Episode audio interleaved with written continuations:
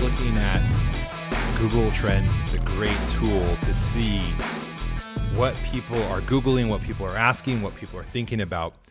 I put in politics to see what people were asking about regarding politics. And one of the biggest things that people have been asking is, what is politics? I'm going to answer that today, and then also talk about how we have privatized tyranny. And that's what we're seeing. And having a solid definition of what politics is crucial in understanding and being able to formulate strategies, responses to what is happening to us today. Because if you hear something like, we are privatizing tyranny, it may seem strange to you. You're not quite sure how to take that or what it means. But if you understand what politics is and what is happening, when you say things like that, and when you see what businesses are doing, when you see what other government entities are doing, things start to become a lot more clear. So let's talk about that today. Welcome to HTBT. We're part of the Fight Laugh Feast Network. Over to flfnetwork.com, put in HTBT in a memo field. You'll get one of those sweet mugs. I think you even get a Fight Laugh Feast mug right now. And you get tons of other benefits. You can put in just HTBT when you go over to flfnetwork.com. You can email me, Matt, at howtobuild10.com, and find me on all... Oh, no, you can't find me on all the social media sites because I'm getting censored and taken down. You can find me at Gab, at Matt Williams. All right, I'm going to share my screen for those of you who are watching on Gab TV. For those of you who are listening to the podcast, well, then you can just listen along, and I will read it aloud. I went over to Merriam-Webster's dictionary. What is politics? The definition, they say, is the art or science of government. The art or science of government. And you may be saying, okay, then what is government? Let's go over and check out what Merriam-Webster has to say about what government is and how they define it.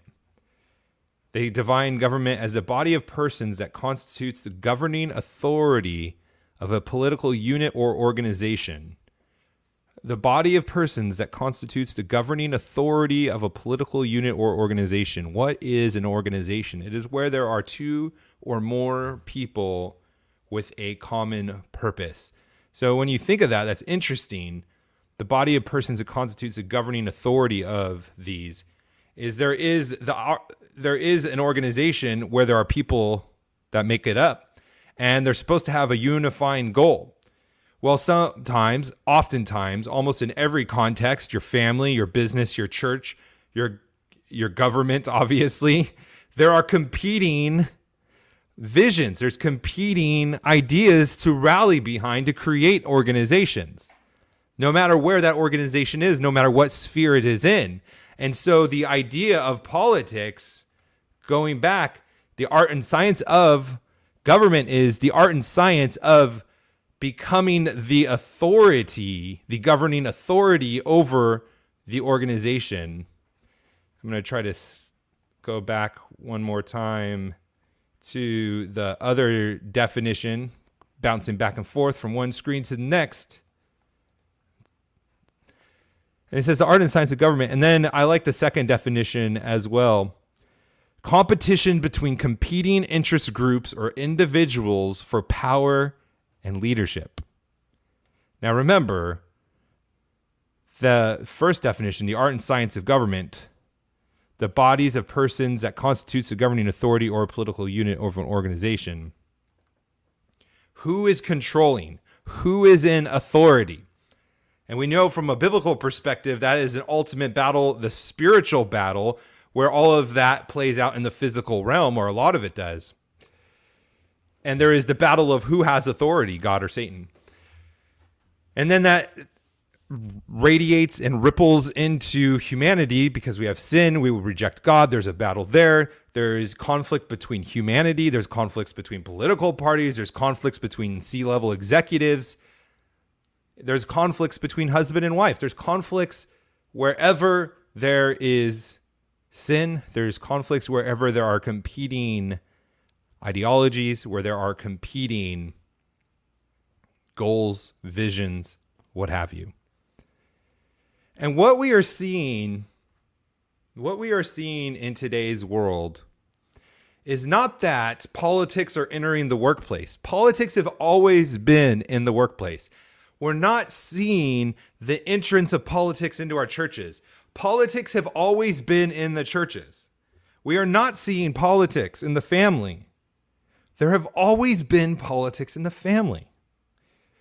There have been politics everywhere because in every organization or institution that is defined by two or more people gathering together for a common purpose, there is a conflict on what that common purpose is.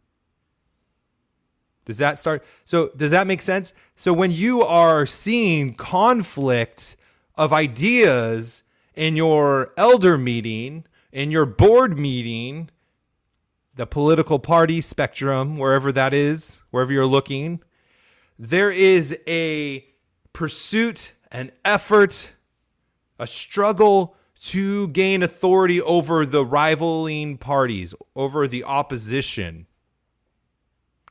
And so when I say today that there has been the privatization of tyranny, it is not that politics has entered into the private sector, that it has entered into the Twitters, the Facebooks, to the CRM platform, Salesforce, the banks, the servers.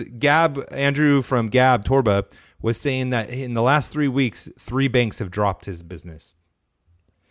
It's not that politics has just entered the private sector.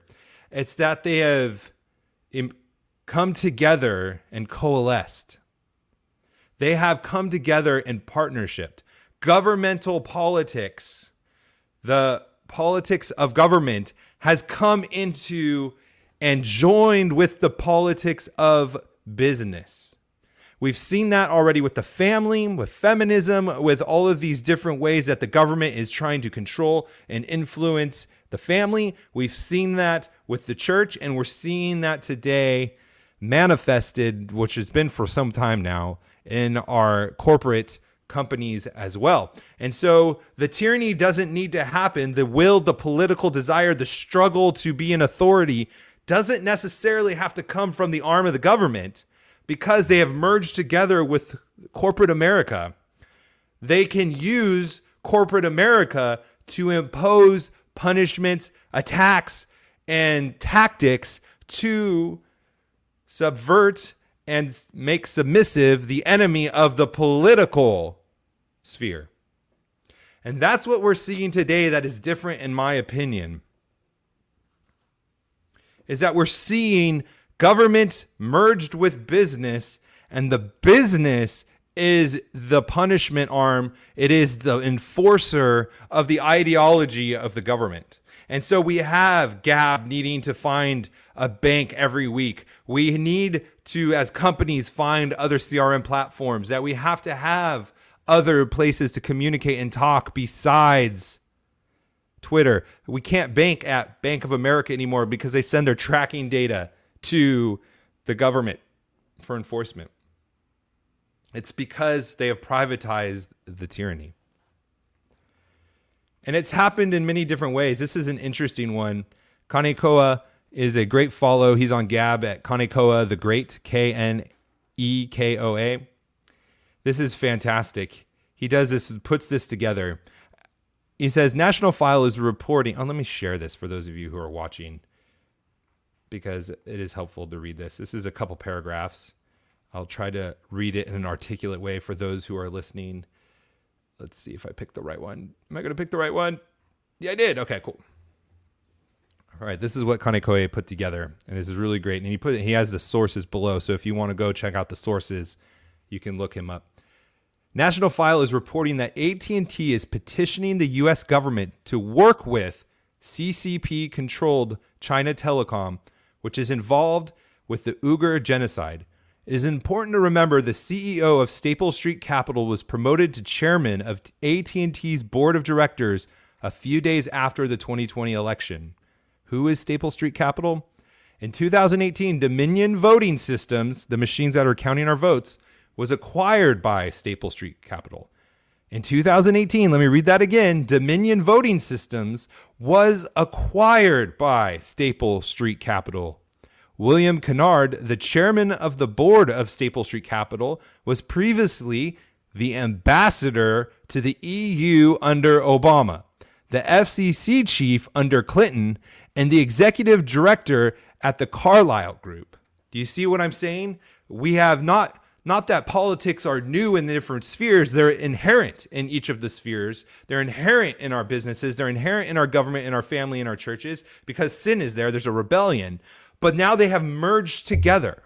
This company, Dominion Voting Systems, this company, Staple Street Capital, AT&T, they are coming together and being unified.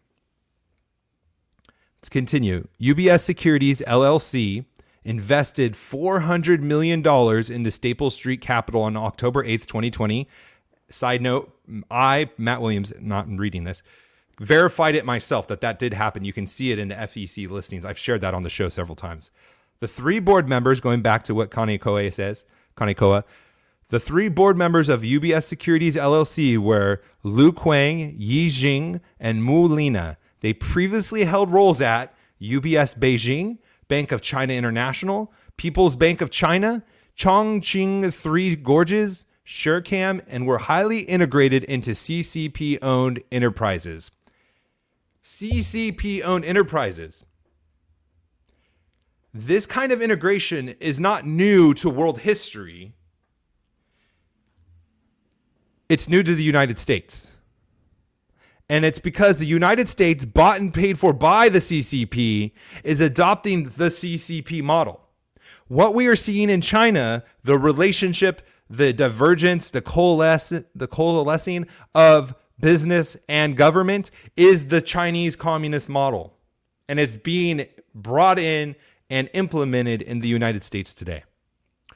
On November 6, 2020, back to Kanekoa, a few days after the election, William Kennard was named chairman of AT&T's board of directors, perhaps a promotion for the work he had done as the owner of Dominion Voting Systems during the 2020 election?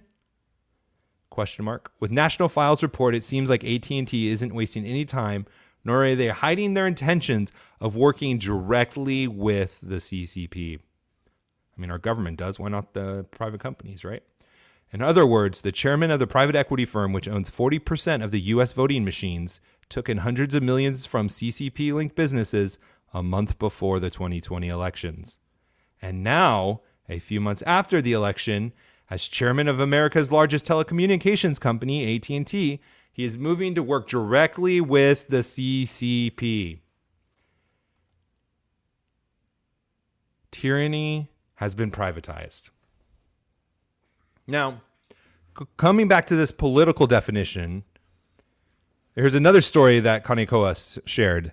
GOP rep, should MSNBC be carried after years of pushing the false Russia collusion narrative?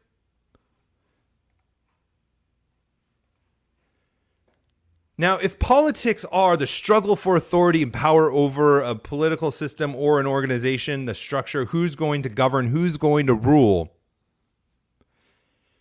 do you think that MSNBC and the party that is aligned with MSNBC as a business cares about equality? Do you think Twitter is unaware that they don't censor and block people on the left for things far more outrageous and grievous than what they do for conservatives, Christians, Republicans?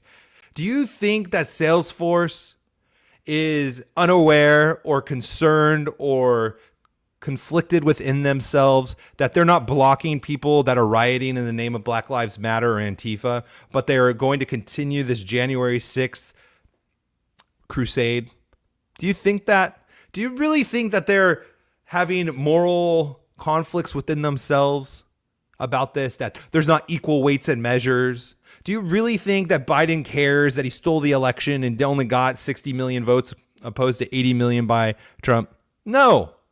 Because this isn't about fairness. Politics is not about treating everyone equally. Morality is not in the equation of politics. Now, we should pray for moral leaders and people that will act morally, but politics in and of itself is simply the struggle for who rules. And we're trying to rationalize and argue and make this talking points like our enemy, like the other side of this political battle has virtue and morals just because they're in the fight. And just because they're an American or part of our organization or wherever this is, that does not have to be the case for them to be in political pursuits, to be in this political battle. So we need to stop trying to make stupid arguments like, well, should we ban MSNBC like we're banishing Fox for the fake Russian collusion? They don't care. It's not part of the strategy. Their tactics to win, their tactics to be in control is not to fight fairly. That's not who they are. That's not who they will be. Those are the most worthless words that I've seen on the internet all day long. And I mean worthless, that is, they will do nothing.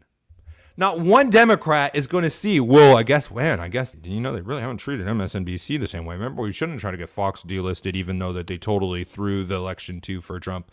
And they totally were in Biden's camp calling Arizona. They don't care, guys. They don't care. And having this definition of politics straight in your mind will help you and understand what is happening to your business when it gets deplatformed. They're not looking for fairness. They're not treating you equally. They're trying to destroy you. It's going to help you when you're getting deplatformed from platforms. Why are they doing that? What I said is not what they're banning me for. They don't care. I've had 15 videos now taken off YouTube for spam or illicit content when I don't even know how to spam your own show. But it was because I was talking about the facts of the election. I even had one show where I was literally going over the laws of California and how the ballots didn't obey and they weren't lawful according to the laws of California. That got removed. Simply reading laws of the state got me removed because they're not about fairness. They're not about equality. They're not about any of those things. They're about taking control of every area of life. But that job only will ever be